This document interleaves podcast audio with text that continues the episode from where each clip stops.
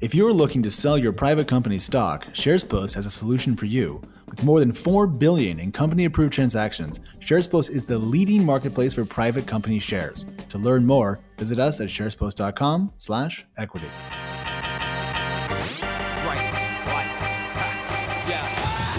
Hello and welcome back to an equity shot. I am Alex Wilhelm and I have Kate Clark today. Kate, how are you? I'm doing great. Happy Friday.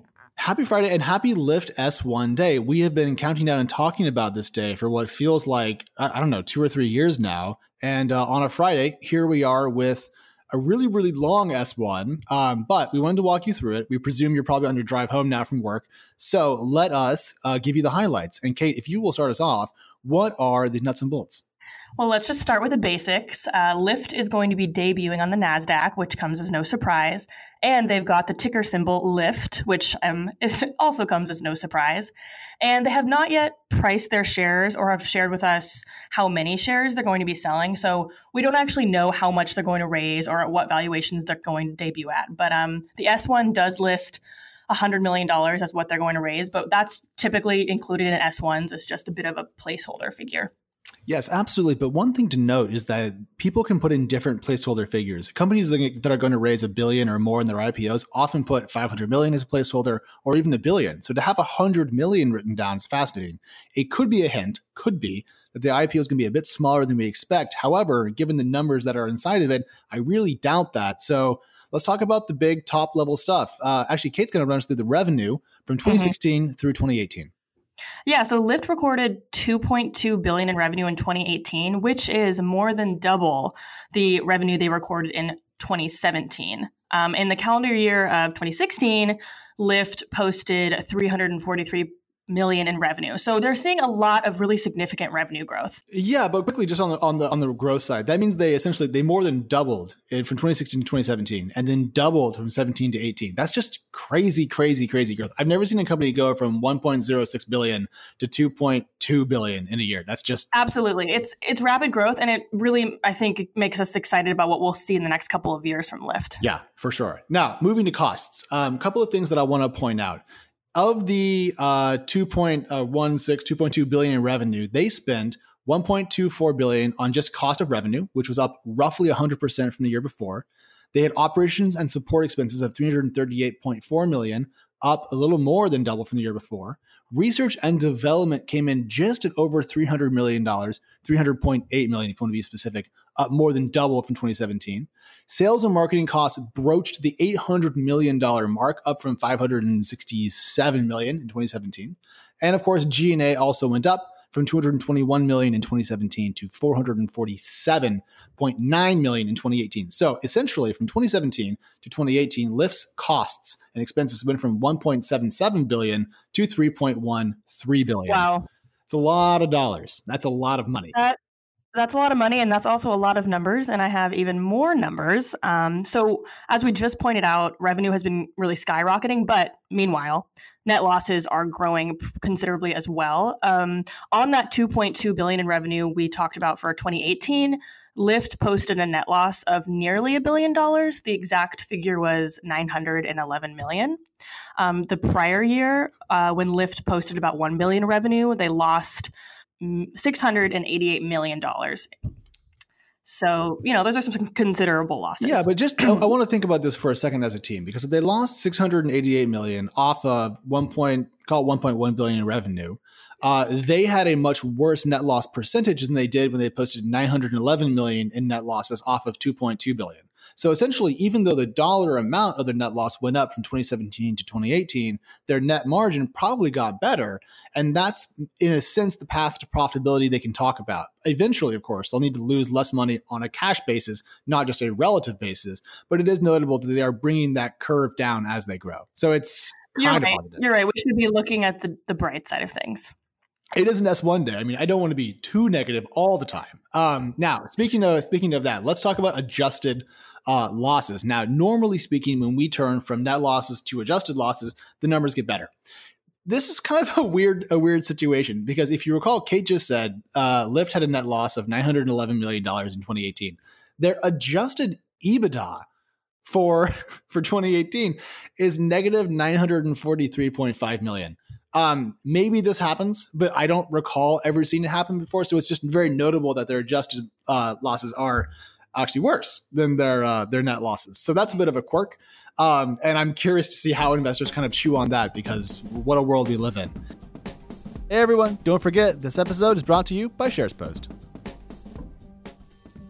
But let's keep scooting along. Kate, you were going to walk us through a couple of ride hailing specific figures that are kind of apropos only to the Lyft and Ubers of the world. Totally. I think what's really fun about these S1s is you really get the nitty gritty. So, what we were able to see today is um, revenue as a percentage of bookings looks to be increasing pretty consistently, though not a ton, um, quarter over a quarter.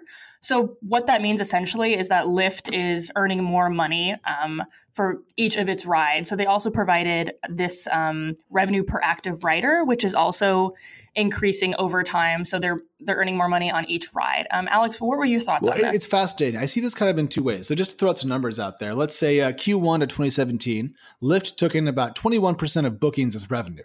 Now that number went up to, let's say in Q1 18, 23.9%. And at the end of 2018, in Q4, Lyft was taking in 28.7% of bookings as revenue. Now, sounds good, but there's a bit of a caveat because if Lyft can take in more of bookings, kind of the gross ride volume, if you will, in dollars over time, it can probably grow its revenue more quickly than it could if that number was flat. On the flip side, does this possibly mean that drivers, kind of the bread and butter of Lyft's current revenue, are they getting less money of each dollar that they drive in, in uh, kind of ride volume? And will that make driving for Lyft less attractive? So, on one hand, yay for Lyft shareholders, and also kind of ugh on the driver's side. It, it, it's a balancing act. So there's not one right answer. It's kind of both. Yeah, I was just going to say, you know, drivers are absolutely core to Lyft's business, and they have to put, you know, they have to make drivers a priority in order to sustain the business long term. So it'll be interesting to see, you know, how they ultimately prioritize their drivers and keep their drivers happy. And taking money away from each driver's ride is certainly not no, the way not at that. all. But we have one other uh, kind of ride hailing specific number to get through. So tell us about uh, revenue per active rider. Yeah, and you know this is similar. As I just mentioned, it, revenue per active rider does look to be um, growing quarter over quarter. Although based off the numbers in the S1, it does look like they had a pretty flat increase um, from Q2 2018 to Q3 20, Q3 3 2018 and alex and i were just kind of discussing why that is and you had some ideas about what might have put given Lyft such a yeah. so looking at this this metric, you want to see this go over, up over time because if revenue per active rider increases, Lyft is getting more total dollars out of each of us who are Lyft users. So this is kind of a number that if it goes up, everyone's happy. But to go from I don't know, pick some numbers here. Okay, Q4 16, it was eighteen dollars and fifty three cents per rider, up to roughly mm-hmm. 36 now in Q4. That's almost a doubling. So pretty impressive. Yep. What drove that? My guess is people are taking more and more lifts as time goes along and it gets ingrained in our culture. Also, Lyft is driving out uh, new riding models, scooters, bikes, that sort of thing, and that could be increasing revenue as well. And they they talked a lot in their S1 about how they're a multimodal platform, you know, meaning that they not only have cars, but they also have scooters and bikes now. They've also integrated public transportation options into the app. So they're really thinking long term about becoming this major transportation platform. And, you know, Uber is doing the same exact thing. And I think when we do see the Uber S1, we're going to see a lot of similar um, language like this multimodal platform and, you know, integrating bikes and scooters and how that all fits yeah, into everyone wants you to know play. that they're going to have a lot of growth ahead of them. And if they're only doing one thing, say just the standard ride hailing business, ride sharing business, that's not as big a TAM, total addressable market, as doing lots of things. And that's why Lyft is talking about scooters. And I saw in a graphic in its S1, there was an autonomous car and all that sort of stuff's going to keep rolling. Right, there was. Mm-hmm. Now, Mm-hmm. There is a bit of score taking that happens when an S1 drops. Everyone wants to know who has the biggest stake, how much do the founders have, how much do the venture capitalists have. And there's a bit of an interesting kind of breakout here. So, Kate, can you walk us through uh, our favorite fact about this ownership table. Yeah, I think my favorite thing about an S1 is getting to see how much different entities own of whatever company is going public. And I imagine a lot of our listeners are probably doing the same thing. So Lyft's key largest uh, investor stakeholder at this time is Rakuten, which is a Japanese e-commerce business. Um, they currently own 13% uh, of a pre-IPO stake of Lyft. Um, unsurprisingly, General Motors has nearly an 8% stake. Fidelity, which is a mutual fund, has a 7% stake. Andreessen Horowitz, um, a very well-known venture capital firm, has a six percent, sorry, six point two five percent stake, and Alphabet has just over five percent. So, what's really interesting about this lineup of of stakeholders is that only one of these is a true classic venture capital firm, and that's obviously Andreessen Horowitz. So, you know, typically with venture capital-backed businesses like Lyft, which has raised, you know, uh, billion uh, five billion dollars in venture capital funding since it was founded they would probably have you know more venture capital firms that are here with these large stakes but Lyft has a, a, really interesting lineup, and I think what it what it tells you is that these unicorns that are all you know finally going public, they have sort of a, variety um, mix of backers. Tells you is that these unicorns that are all you know finally going public, they have sort of a, variety um, mix of backers that are not necessarily all VC firms. Yeah, gone is the day when you raise a Series A, then a Series B, then a Series C, then a Series D, then go public, and there's like six VCs in your cap table. In this case, it's kind of a global pool of capital that was needed, frankly, to get Lyft to where it is today, because it has taken billions and billions of dollars of investment to build this engine uh, to drive this company forward.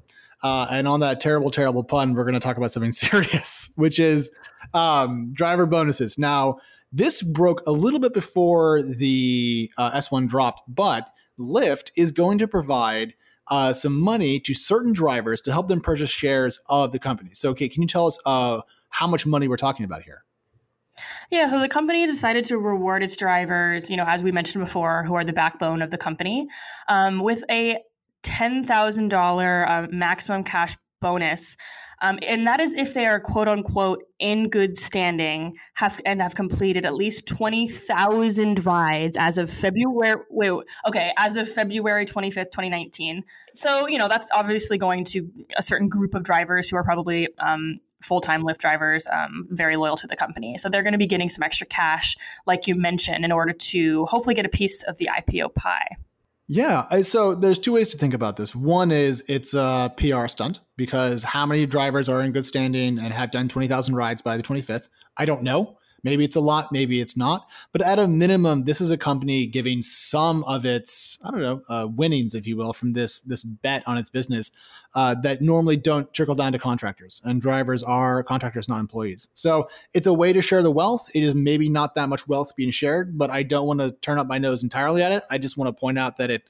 it could be more generous. Um, Lyft has a lot of money. They have over 500 million in cash right now. They're going to have even more coming soon. So good, but could be yeah, we, we really need more information. I mean, for one, what does it mean to be in good standing? Like, what if that's just yeah. like eight drivers? Like, we just have no idea. If, if there's only eight drivers who meet this and it's 80K, I mean, for shame.